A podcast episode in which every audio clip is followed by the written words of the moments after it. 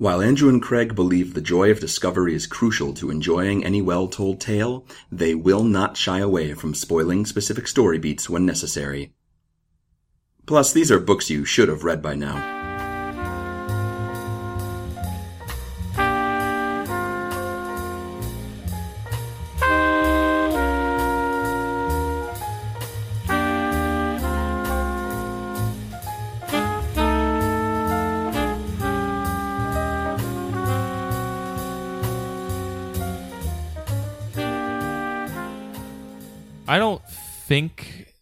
It's going to impact this recording. I don't think it will. What? But the kids in my neighborhood love fireworks. Okay. This is my new neighborhood. We spared everyone the whole moving discussions over the past couple weeks because we It's did fine. that already. You moved. I That's moved. The, that's the story. Whatever. But the kids in this neighborhood love fireworks. Welcome to Overdue. This is a podcast about the books that you've been meaning to read. My name is Craig, My name is Andrew. and Andrew. I wait, wait. My name. My name is Fireworks. and they're not so much about the like shoot it up in the sky and like make a pretty flower in the air fireworks.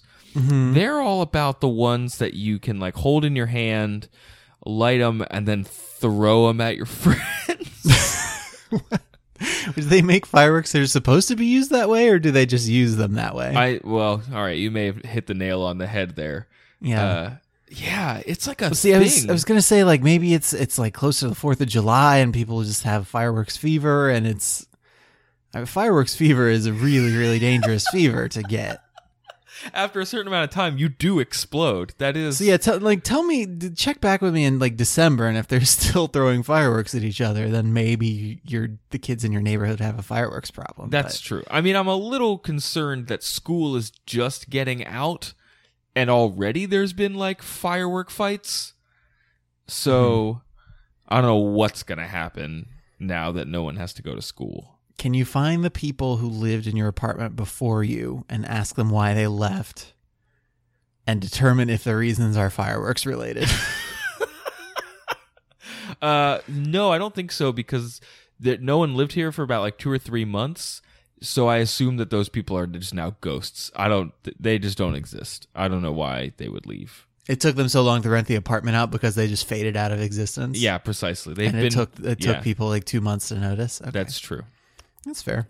So I don't think there will be any fireworks on this podcast. It's a little late, but I was surprised at how late the fireworks were going as it was. Only the fireworks of our crackling wits and fiery conversations about books. insights, jokes,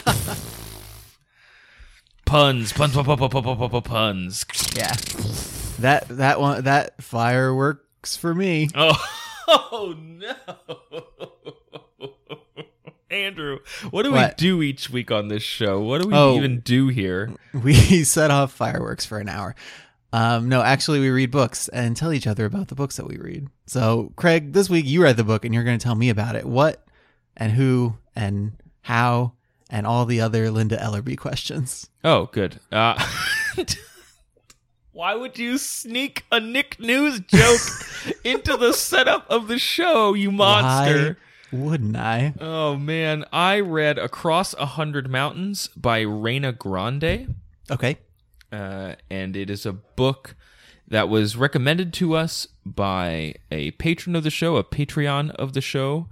Uh, Oswaldo recommended it to us, and it is about two young women uh, from Mexico, uh, and kind of illuminates the border crossing situation without it being a, a very political book. There, the episode's over. Back to firework time. That's time. good. No, great. Uh, yeah, it won And that's the our best one yet, I think.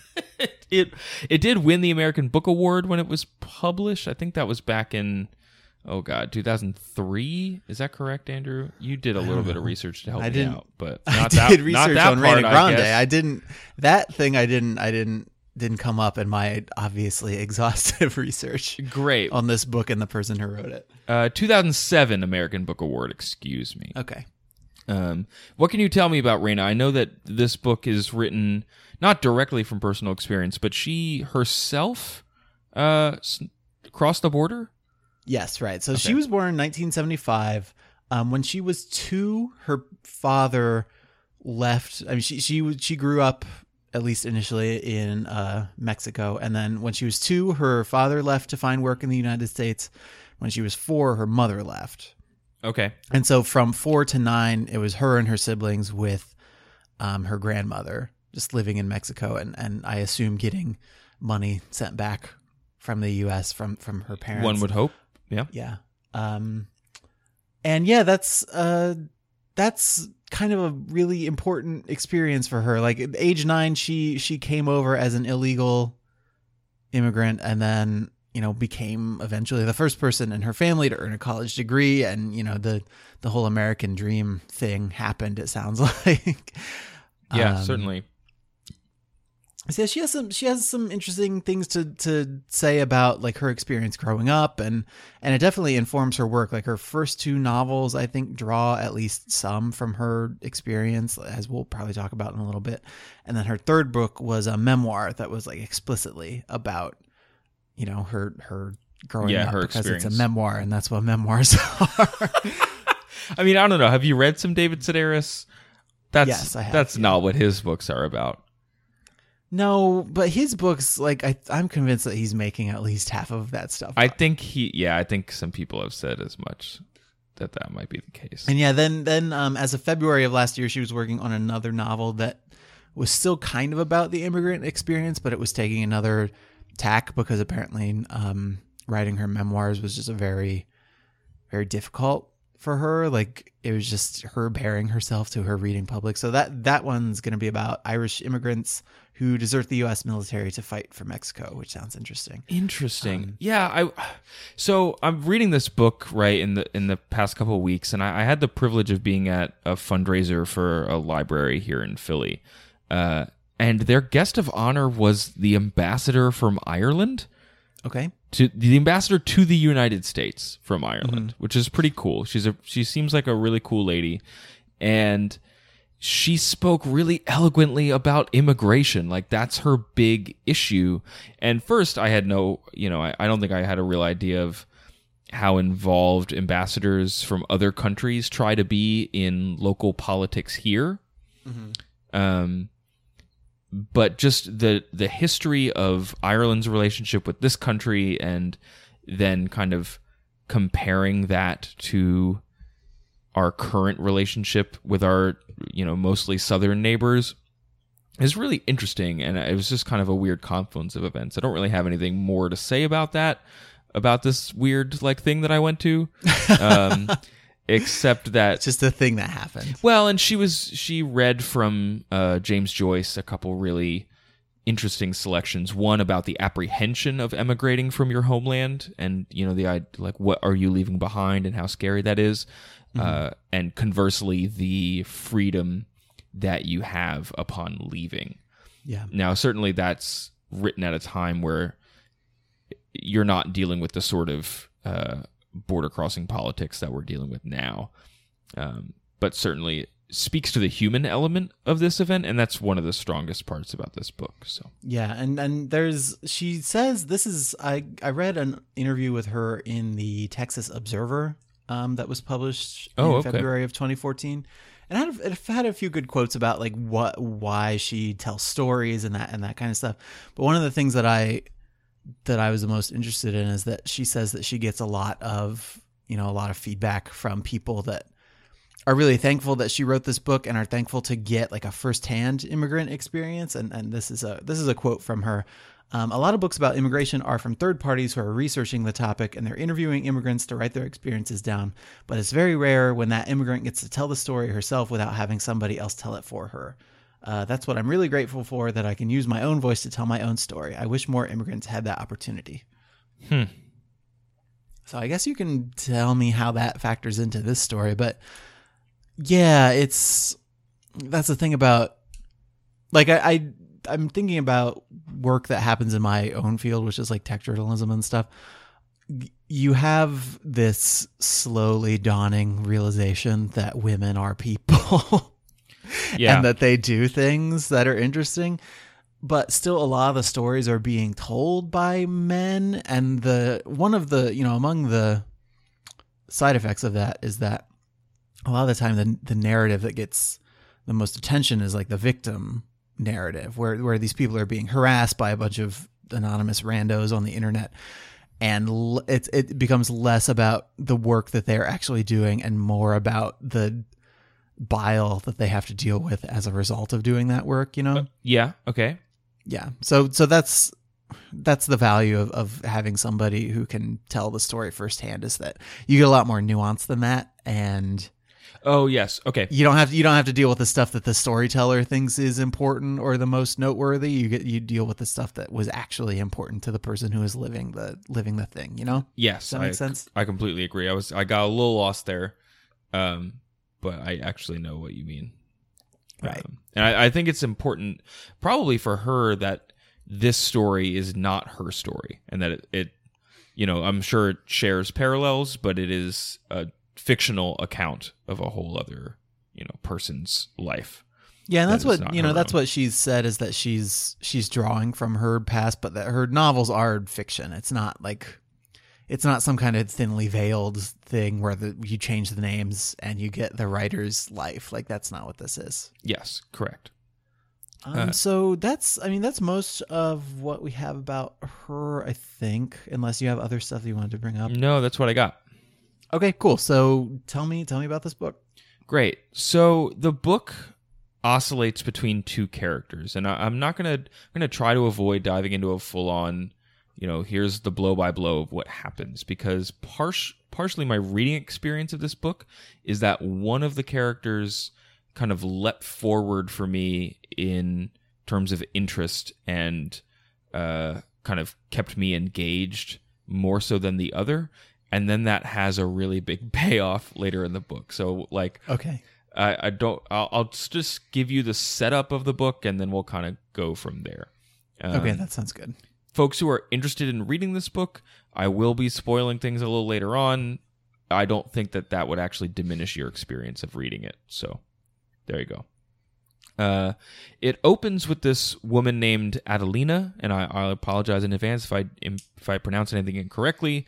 I don't At some point, we just have to stop apologizing Yeah, for but mispronouncing I- things I and just like assume that it's implied. Well, yeah, that's I feel like there's that moment in every episode where we're like, "Well, I probably messed that up." mess but that up. Yeah, Thanks, guys, for for hanging in there with I us. say that more as an opportunity for people to engage with us by correcting us. That's what I really I that's trust cool. our No, that's my audience. fa- that's my favorite kind of feedback too. Yeah. Is when people tell us how wrong we did.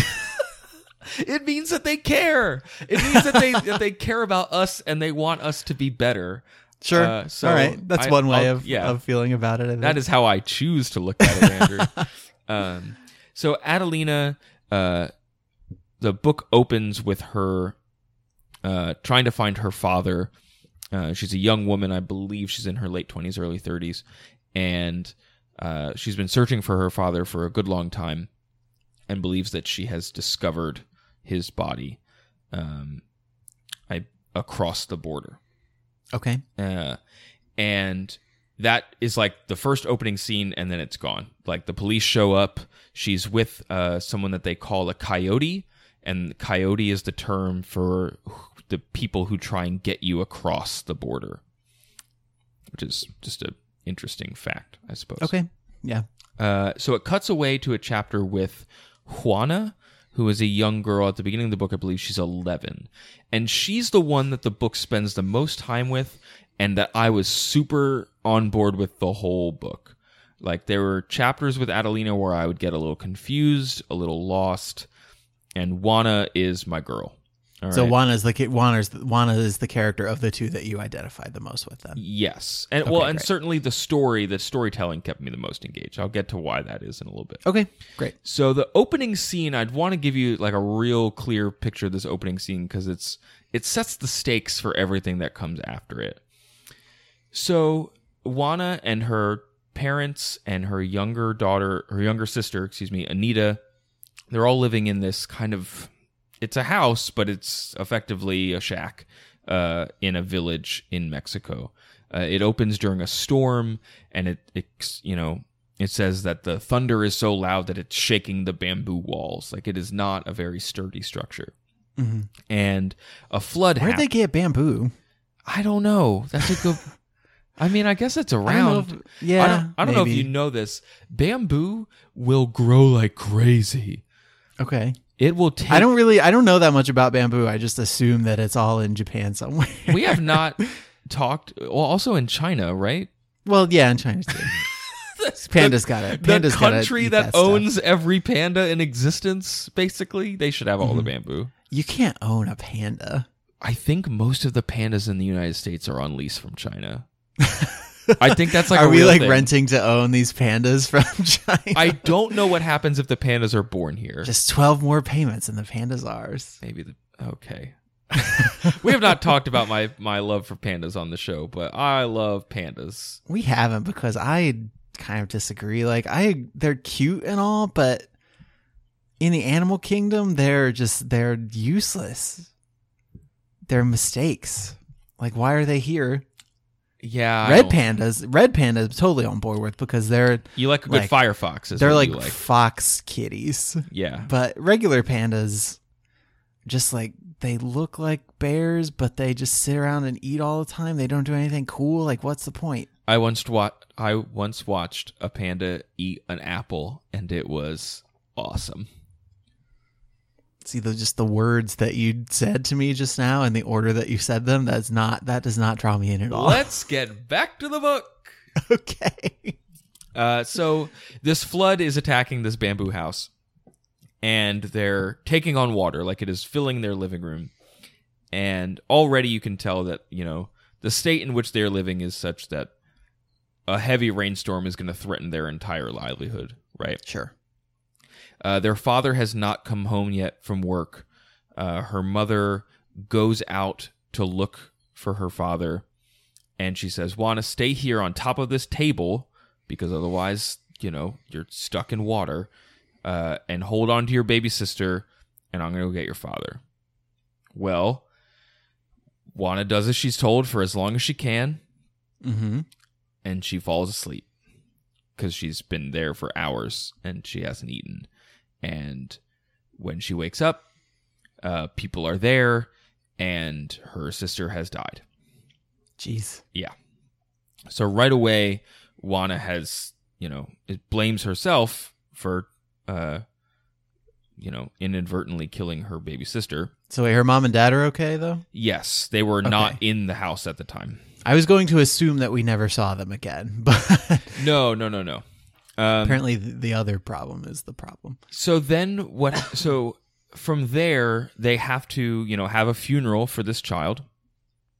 And uh her father needs to go off and earn more money to pay all of their debts to the funeral director.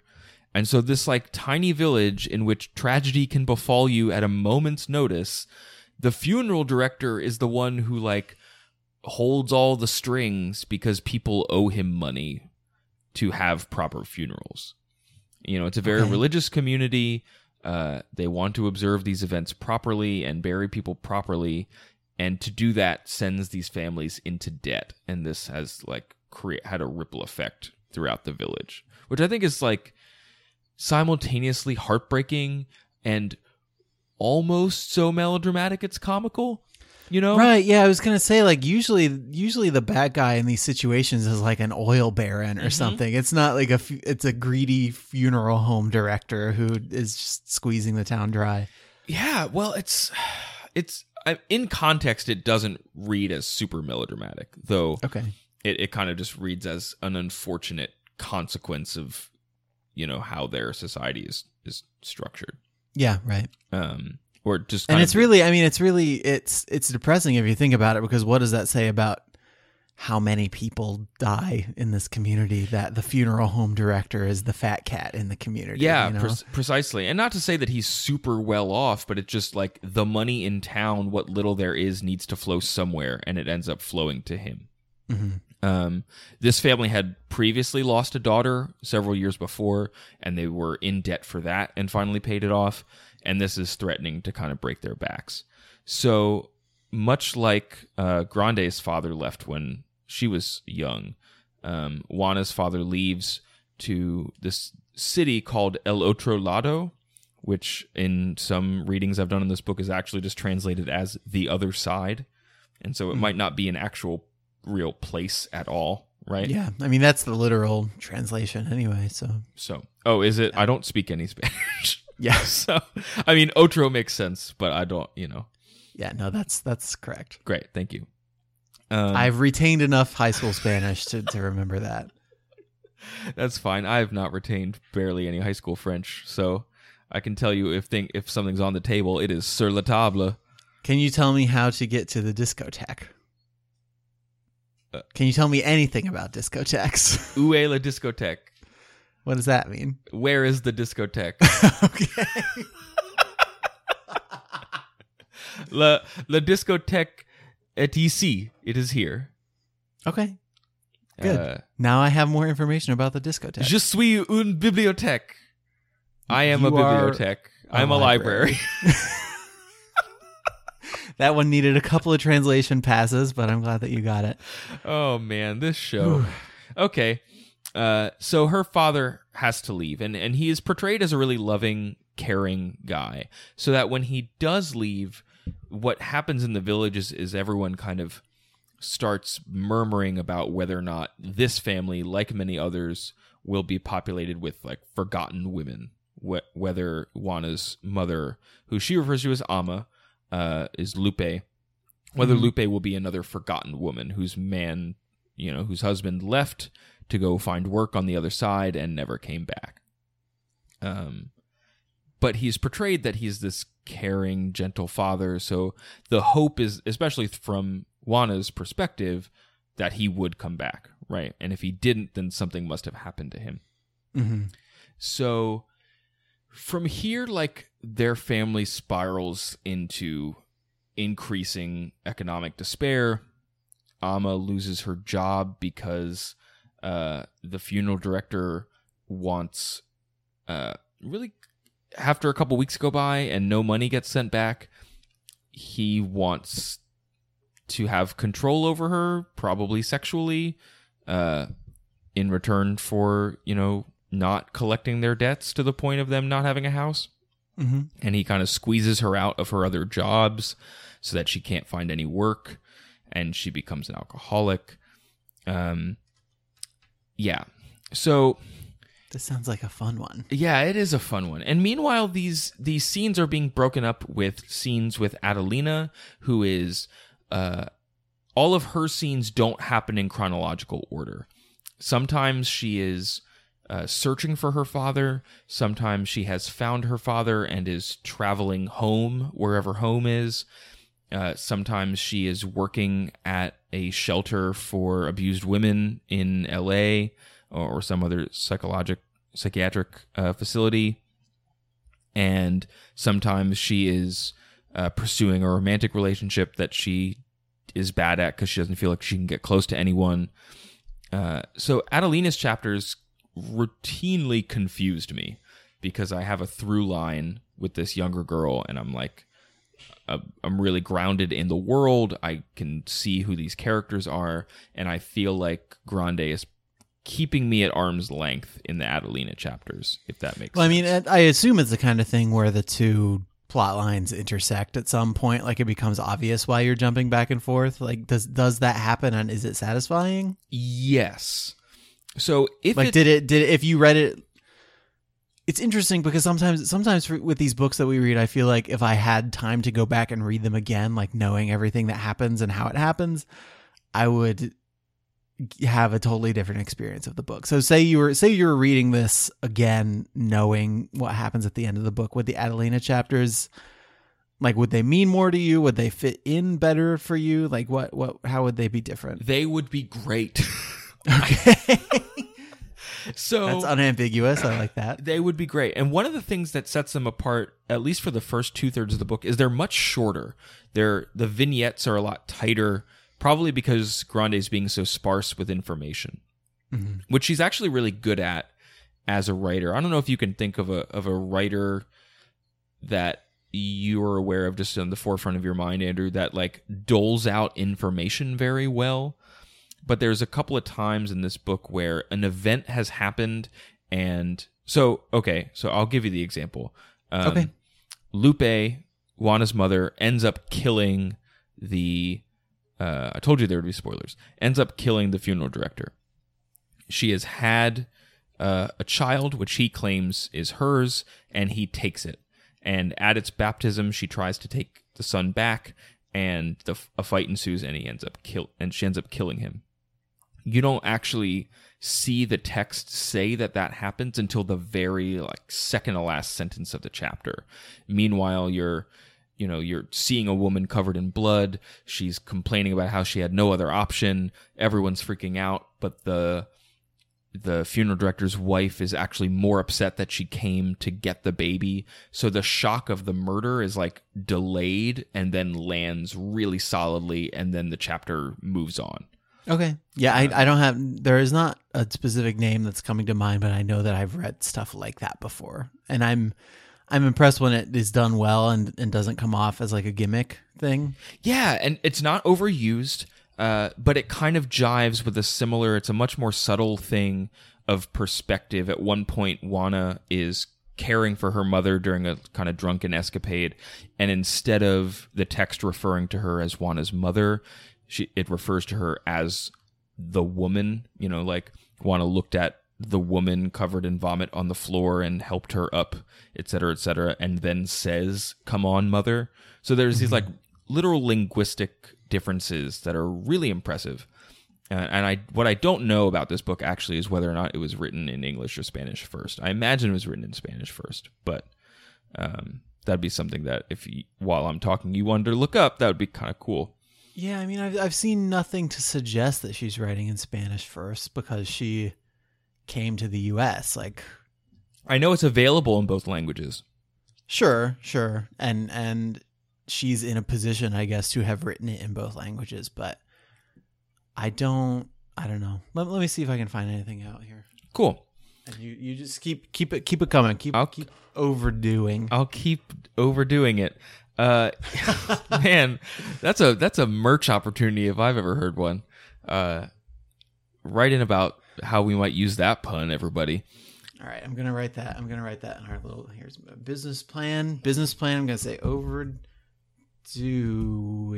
it.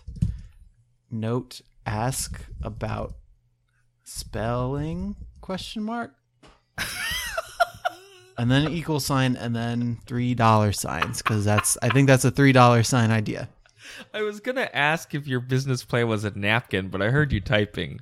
So So I'm, you just, either I'm just typing into a document. okay, um, and You then did not- later, okay, later we will go to uh like busted tees and print up a bunch of overdue shirts and then we'll never actually have to podcast again because we'll be so rich because of the merchandise that we sold that's pretty true. That's that's exact. I had a vision where that was what was happening. mm-hmm. Um, i got it don't worry about it So let me kind of explain how these two stories intersect, and then I'll spoil the whole book, and then you'll know why you should go read it yourself. Does that sound fine?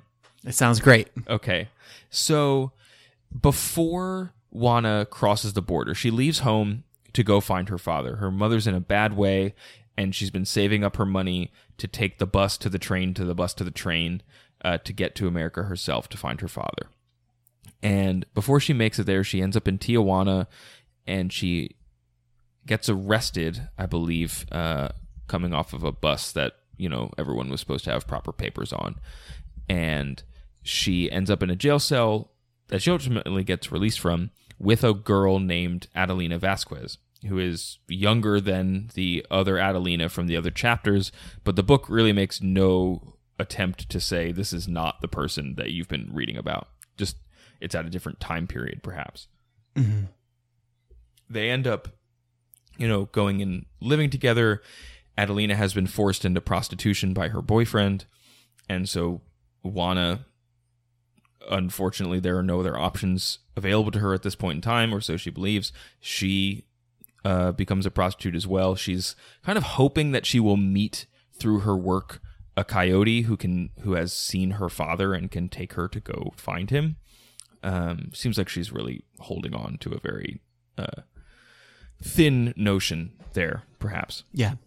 Just to, an update on my research, I, I can't find anything to suggest that these were not like the English and the Spanish versions were written like one before the other. I assume they were just written and published at the same time. I Oh, couldn't find anything about other. I couldn't find anything about other translations, Okay. and neither the English nor Spanish version has anything about like a translator or anything. Which Yeah, I mean yeah. makes sense, but All right.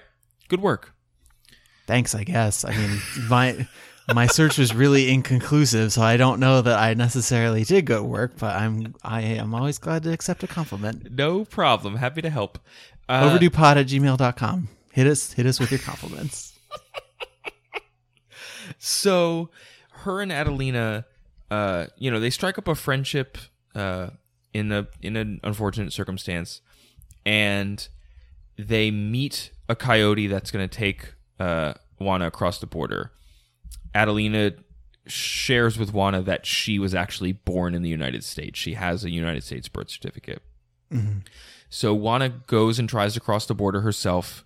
Um, I want to come back to this in a little bit. She gets, she doesn't make it. She gets sent back.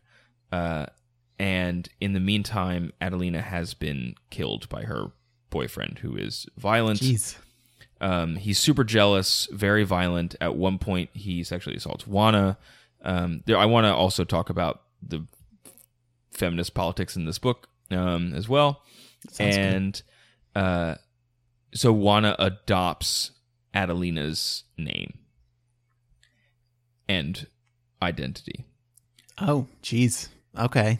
And so suddenly all of the chapters where like for a, a while now and I feel like I missed something. I think there were clues laid in that I missed, which is actually one of the reasons I'm sure if you went back you could find them. Well, and I've I've found some of them, but I actually wish I had a hard copy of the book. I, I purchased an a Kindle edition and it's a lot harder to like hold two spaces in, you know, like right, you can't put your thumb in a in a tablet.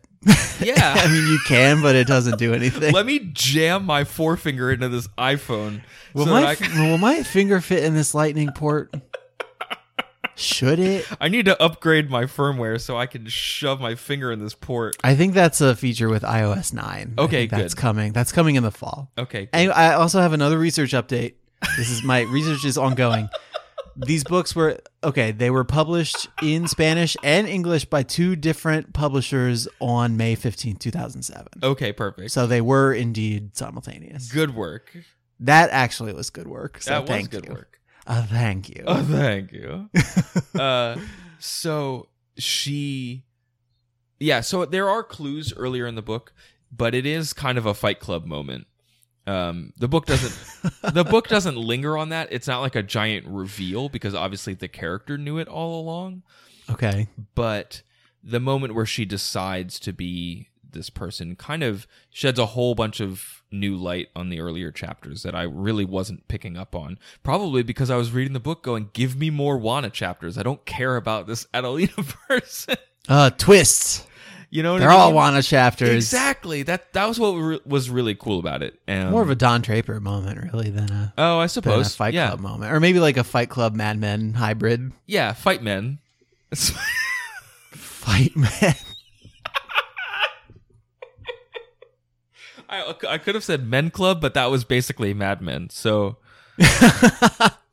that was the working title for Mad Men was Men Club. men club, Men Club for Men. men club from men. And then AMC prevailed upon them to change the name. That's a they made a good decision. Mm-hmm. Um, Breaking Bad was originally called Breaking Brad, but they changed the title. And everything about the show. Because. Brad Brad didn't even end up in the in the broadcast version. I know they they shot a lot of footage that they didn't use. Um, I heard that Breaking Bad was originally called a bad guy who was a good guy but then became bad. they That was Vince Gilligan's like that was the name on the spec script. they couldn't fit it on the billboards. Otherwise, they would have used it. so this book's pretty good. Um, What- Okay. what happens after that is you know uh Juana now Adelina um, goes back to her mother. So all those chapters where she's going back, Adelina is going back to her home, is actually what is happening at the end of the book. Um, and there's kind of some reconciliation uh, that happens with her brother, who, you know, obviously was not, did not know he was her brother and, and stuff like that. It's not a, a super happy ending, but it is an ending that paves the way for Adelina to live a happier life. Sure. Um, one of the things that's been laid in over the course of the book is that Adelina did some things in her past that she is not happy about and has prevented her from having a close, intimate relationship with someone. Um, and that seems to be where the book is, you know, opening the door for, perhaps. Okay.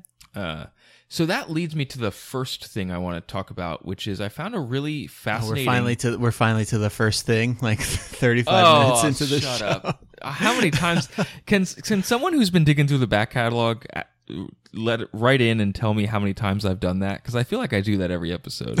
like, let me tell you all about what happens in this book, so you don't have to read it. And now let's talk about the first thing I want to talk about. Okay, so what's the what's the first thing that you finally want to talk about? Uh, there was an article uh, written by Chinenye Akparanta. I Okay. believe I'm pronouncing that correctly. Apology is implied. Yep. Uh, for a, a Mi- University of Michigan library publication on feminist studies called Deconstructing Home Chicana Women and the Quest for Fathers in Reyna Grande's Across a Hundred Mountains. Okay. And she does a. Actually, I don't know if Chinenye is a woman or not, but uh, the writer does a really good job of uh, putting this book into a context that I actually didn't even really know existed. So let me give you that ignorance right there. Okay, Is that me. The 60s and 70s, something called the Chicano movement that I believe came out of Chicago and Mexican Americans trying to really carve out an authentic voice for themselves as a population, both from a, you know, arts and culture standpoint to a heritage standpoint to a political standpoint, right? Yeah. Um, and combined with that, obviously makes sense. You have a Chicana feminist movement.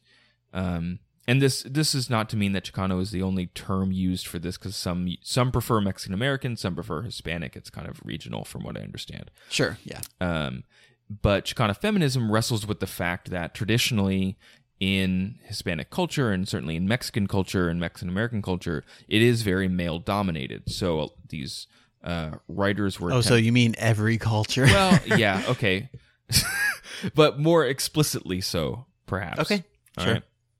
Um, references a couple books Ana Ana Castillo's the mm, I'm gonna say the author Ana Castillo because I can't pronounce that without making a fool of myself. Uh, Lucha Fair. Corpi, uh, Alicia Gaspar, Laura Del Fuego, a series of writers from the you know 70s on who are kind of dealing with this issue, and then more modern ones as well, including Reyna Grande. And what she's arguing is that Grande is not writing a real uh, quote unquote good uh, feminist book. In fact, she is sort of reintroducing this trope of the father who goes off across the border and disappears um, into a feminist framework, if that makes Okay. sense. Basically, every woman in this book, mostly for worse, is defined by the relationship she has with a particular man. okay. Um, and this article does a really good job of uh, saying that that's a problem from one angle, but that Grande's not interested in in just kind of like revolutionizing what a woman can be through her fiction. She seems to just be trying to reflect a mirror back at some stuff she saw. Does that make sense? Yeah, it does. And and while I'd buy that that can be like a valid criticism of the work, I also think that we shouldn't we probably shouldn't put on like every book's head, figurative head, the work of being you know the the feminist torchbearer or whatever. Does that does that make any sense without Yeah. sounding too like jerkish? No, Like- I, I think like maybe she just wants to tell the story that she wants to tell and it, it's if it can be explicitly feminist that's great but if it's not like let's not hold that against it Well, and and again, I don't know what best serves whatever particular like goals you might have for a book to to be outright feminist, right? Is it to uh show women in new lights? Is it to show plights facing women? Um, you know, it's like that kind of does that make sense? It's like Yeah, yeah. do you need to just uh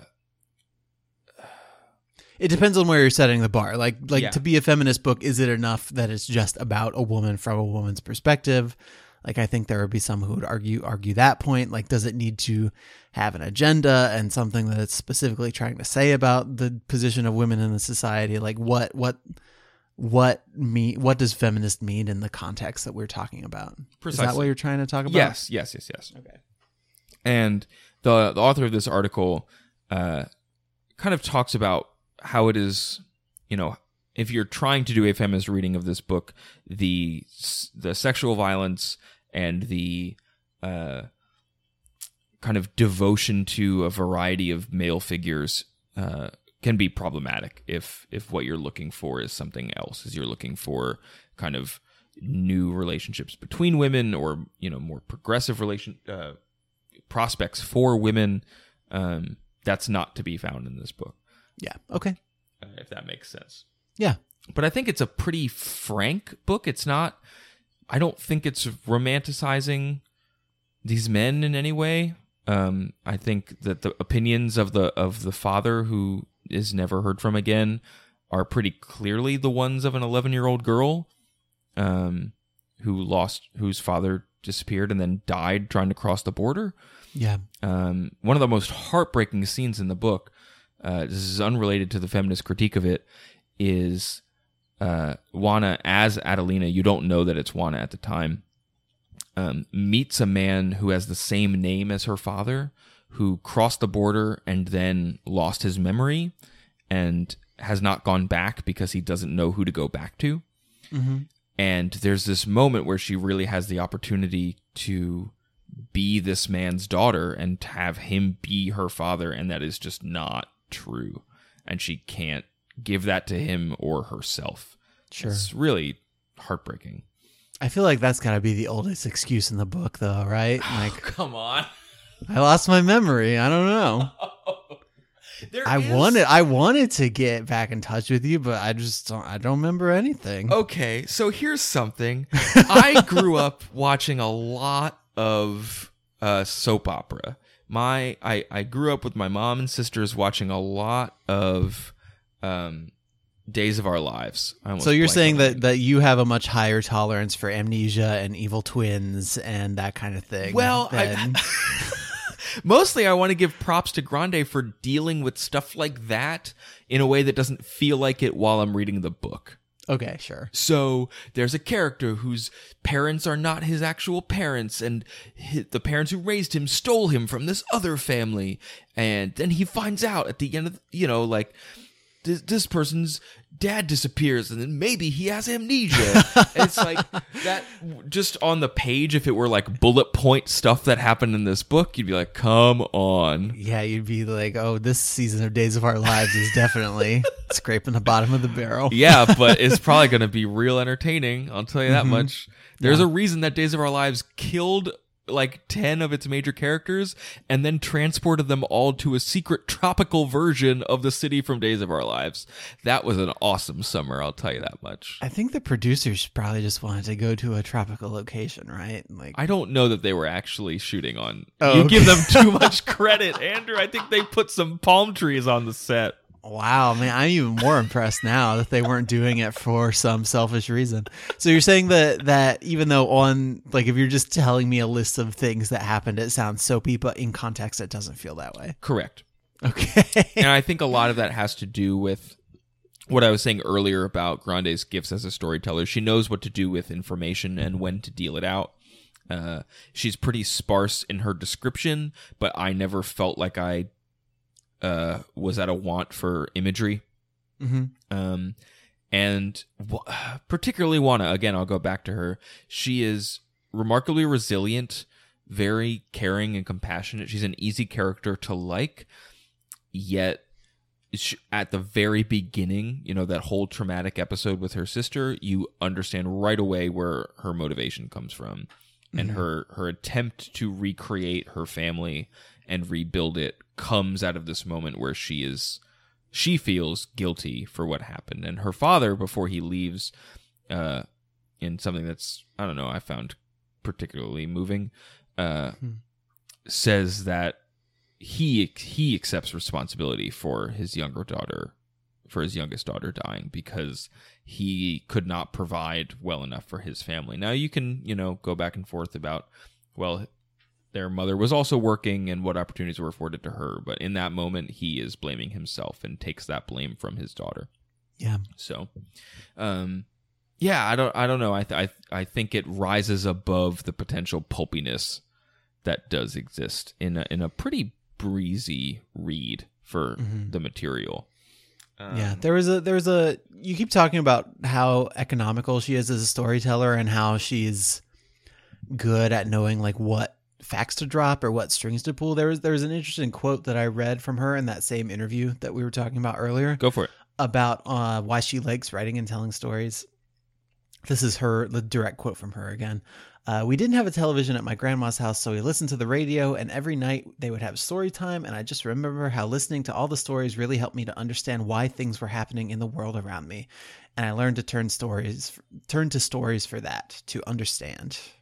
hmm okay So it sounds like she just spent she spent a lot of time absorbing like what works in a story and what doesn't or like how the the different kinds of ways people can tell stories. Like if you even if you just consider like oral story time versus radio stuff, like presentation there is going to be very different and if you immerse yourself in that, you're going to have you're gonna have a pretty thorough understanding of like how stories work i think like what and then what conventions you can kind of twist around to do the kind of stuff you're talking about you know? And certainly if she's listening to the radio a lot the the what you are able to do to maintain your listeners attention uh, while still keeping the plot moving like what can you get away with in terms of description or dialogue etc that they will still listen that they won't yeah because it's easier, you know, even more so than TV. Uh, it's easier to disengage with something you're listening to. Like I listen to the to the radio uh, for the news every morning, and I will surprise myself. Laura will come in and be like, "Hey, did you hear that interesting thing?" Because she'll listen to it in like the bedroom while she's getting ready, and like, "Nope, I, that was on. I have no idea what anybody said. I was, i think we push those boundaries every week on this show yeah, I think so too." we talked we talked about pandas this week. What I don't know. Let's recap this week's episode for everyone. That'll make, yeah let's just run run down real quick well um as we as we kind of get close to time hmm what is you so you've talked about the first thing like what other stuff do you have to talk about Oh, there's a there. I'll give you a real quick struck me funny, and then I'll give you a little bit on uh, the immigrant experience, just a little bit. Um, the struck me funny is at one point Juana is shaking out some sheets to, and this is a direct quote to make sure there are no scorpions in it, which I just went, what the hell? I don't want to have to deal with scorpions in my bed. That seems not cool. Yeah, I just don't I don't want that to have to be a part of my routine is checking for scorpions. I just I I am comfortable and maybe this is my privilege talking. I am comfortable living in a world where I just assume there are no scorpions unless I unless I see a scorpion.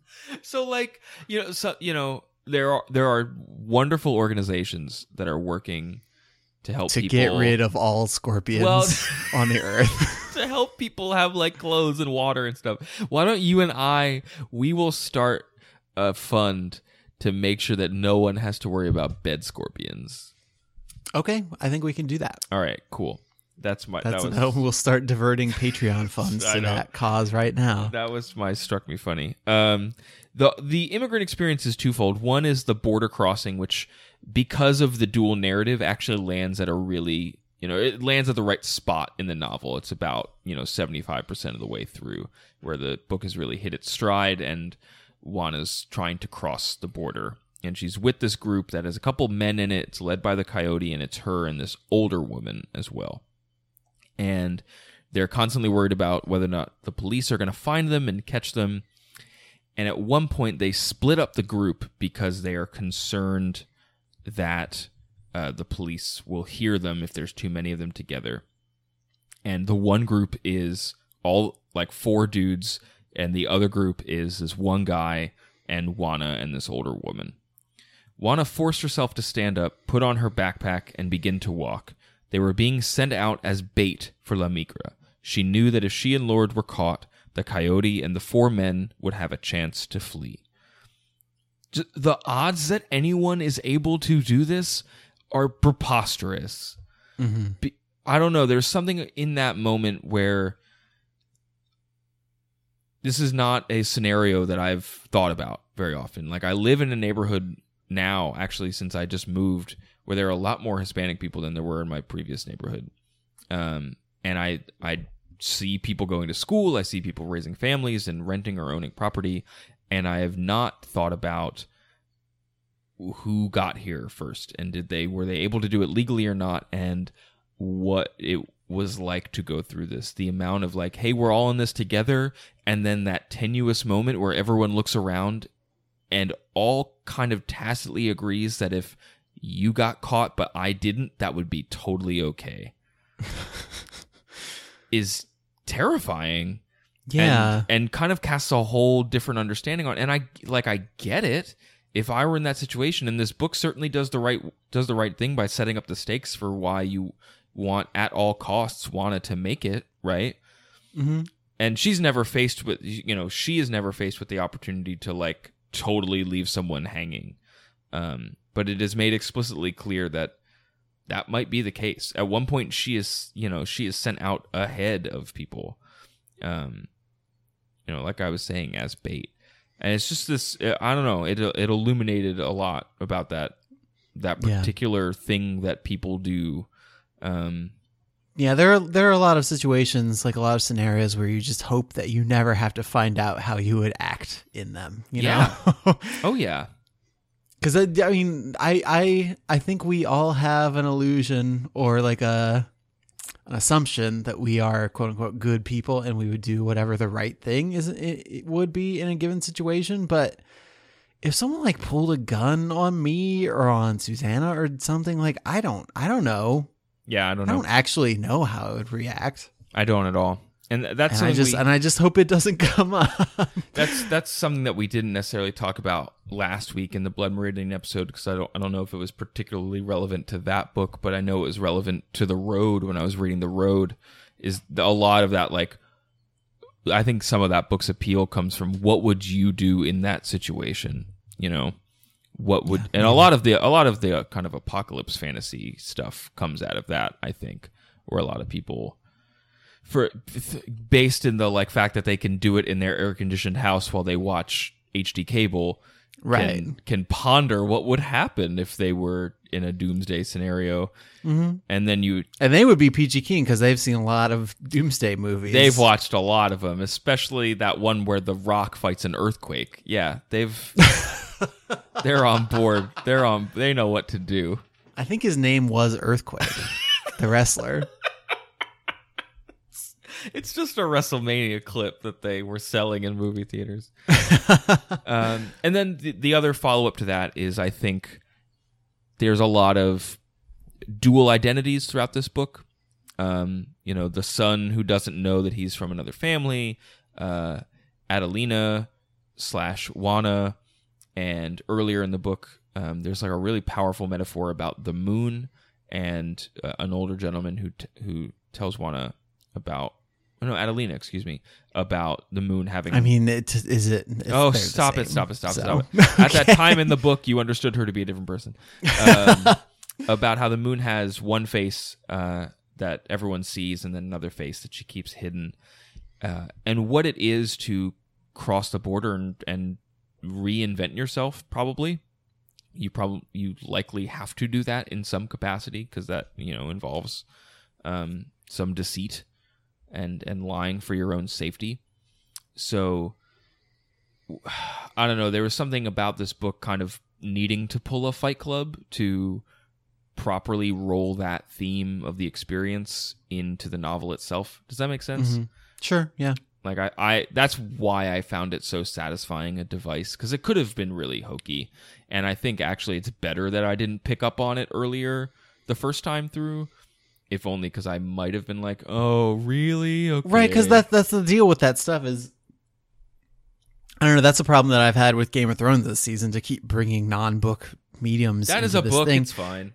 I mean, it well, yeah, okay, sure, fine, but um, there there are twists and turns in a story that can be totally satisfying, but if you are telegraphing them so much or so poorly that people can see them coming from Yeah, like four or five episodes away, it becomes less like you're the, the the people who are who are watching or reading or whatever they they're not engaged with whatever cleverness you think you are engaged in.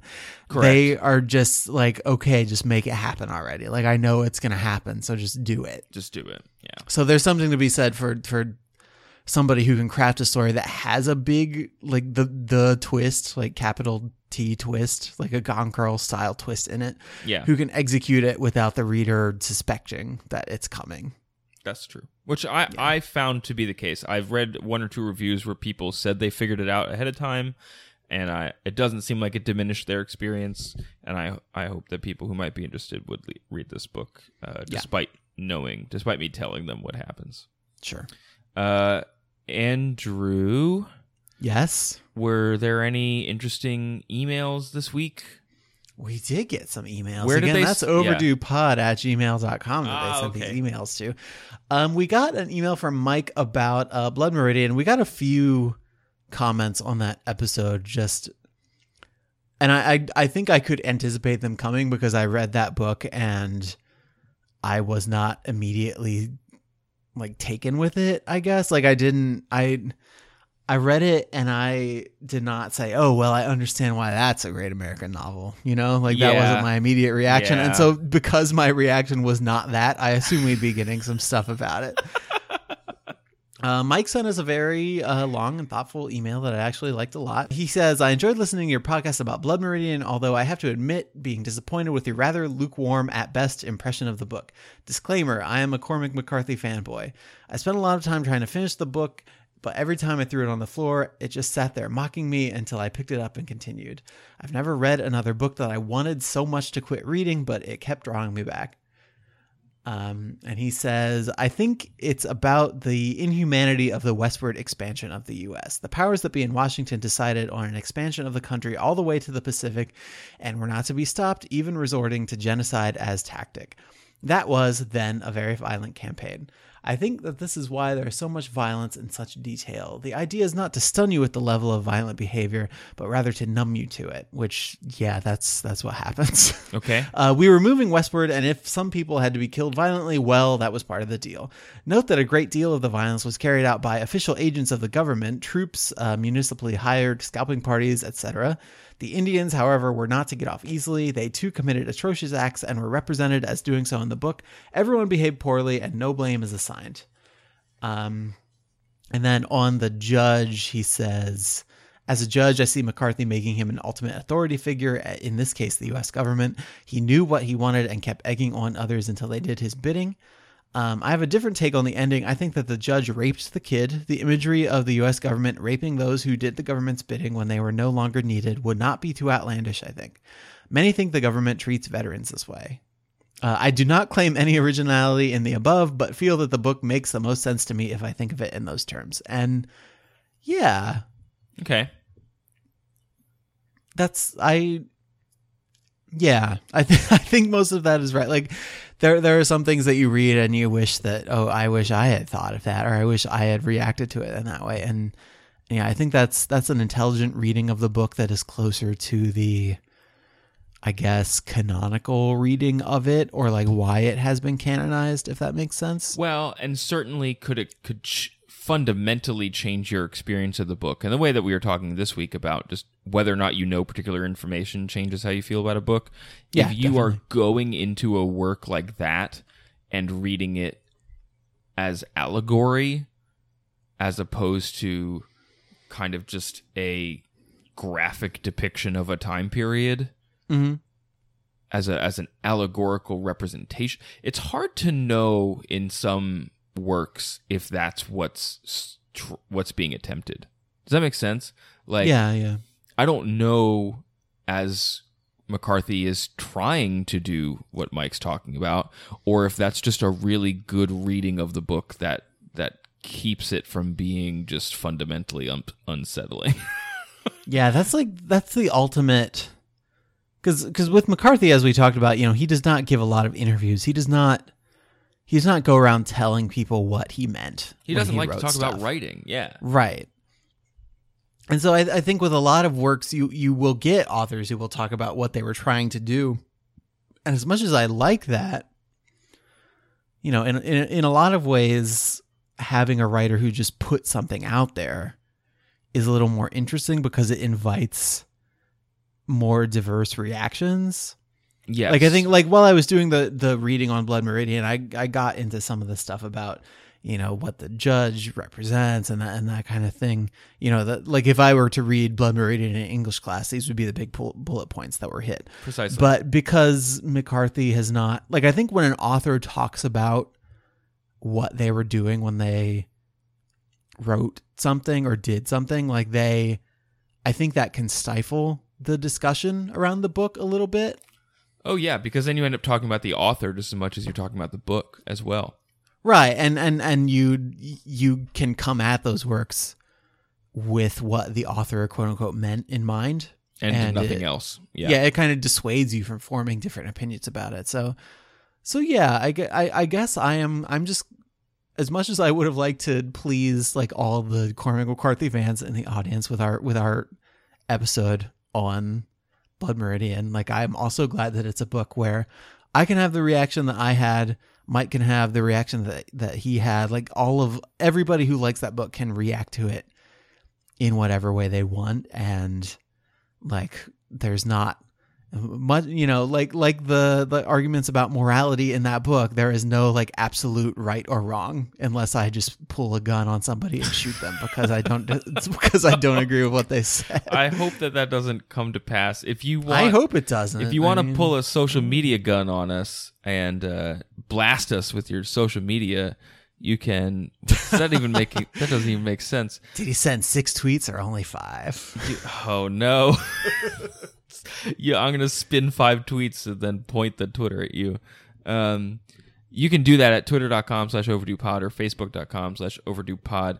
Uh, this week, John, Amanda, John again, a different John, Jocko, Tyler, Margaret, uh, Baya, I believe, Arnie, Murvedra, I, perhaps, Jane, Catherine, Nasha, Mary, Oswaldo, of course, stroke. Albie, Z, and Leah or Lee all reached out this week on social media, and uh, actually probably some others that I missed.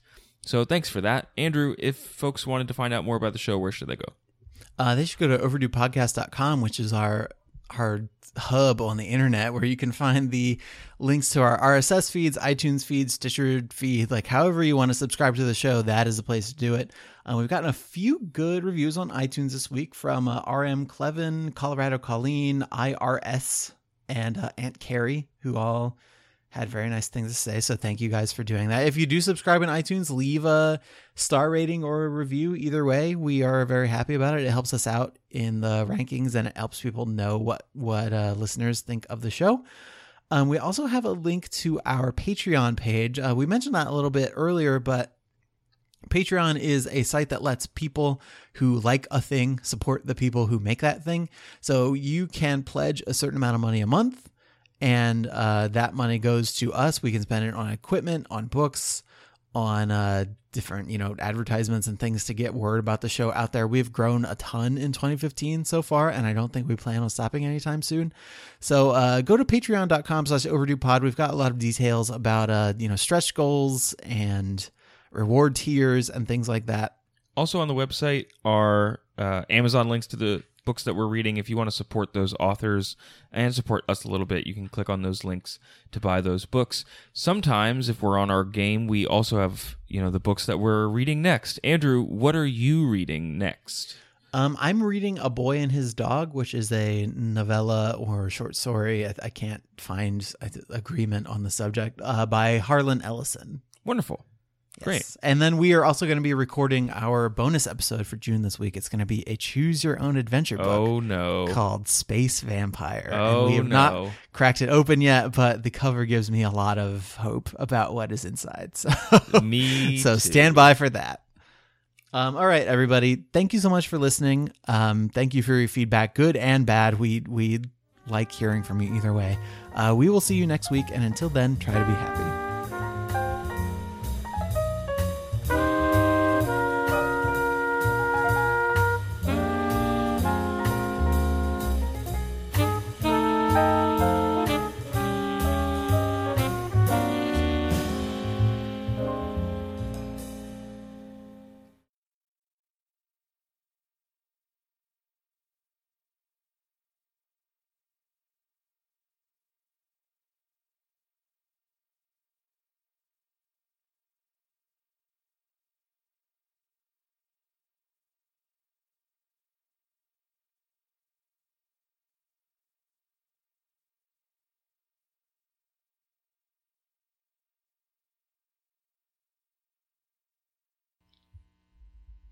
Uh, how do I sound? Do I sound okay? You sound fine. I mean, you sound like you normally. God sound. damn! I hate when you say the word "fine." It's it is the mo- it is like one of the most condescending words that you are able to use. Well, it's not even that it's condescending. It's just that you don't, you can't tell at any given moment how I'm using it. Precisely, I hate that Like, about. do, are do you sound fine or do you sound fine? I hate that about you. It's not my fault. It's not. In in this case, I think you sound fine. Use a different word. you sound good. Uh, but I don't even know if that's true anymore.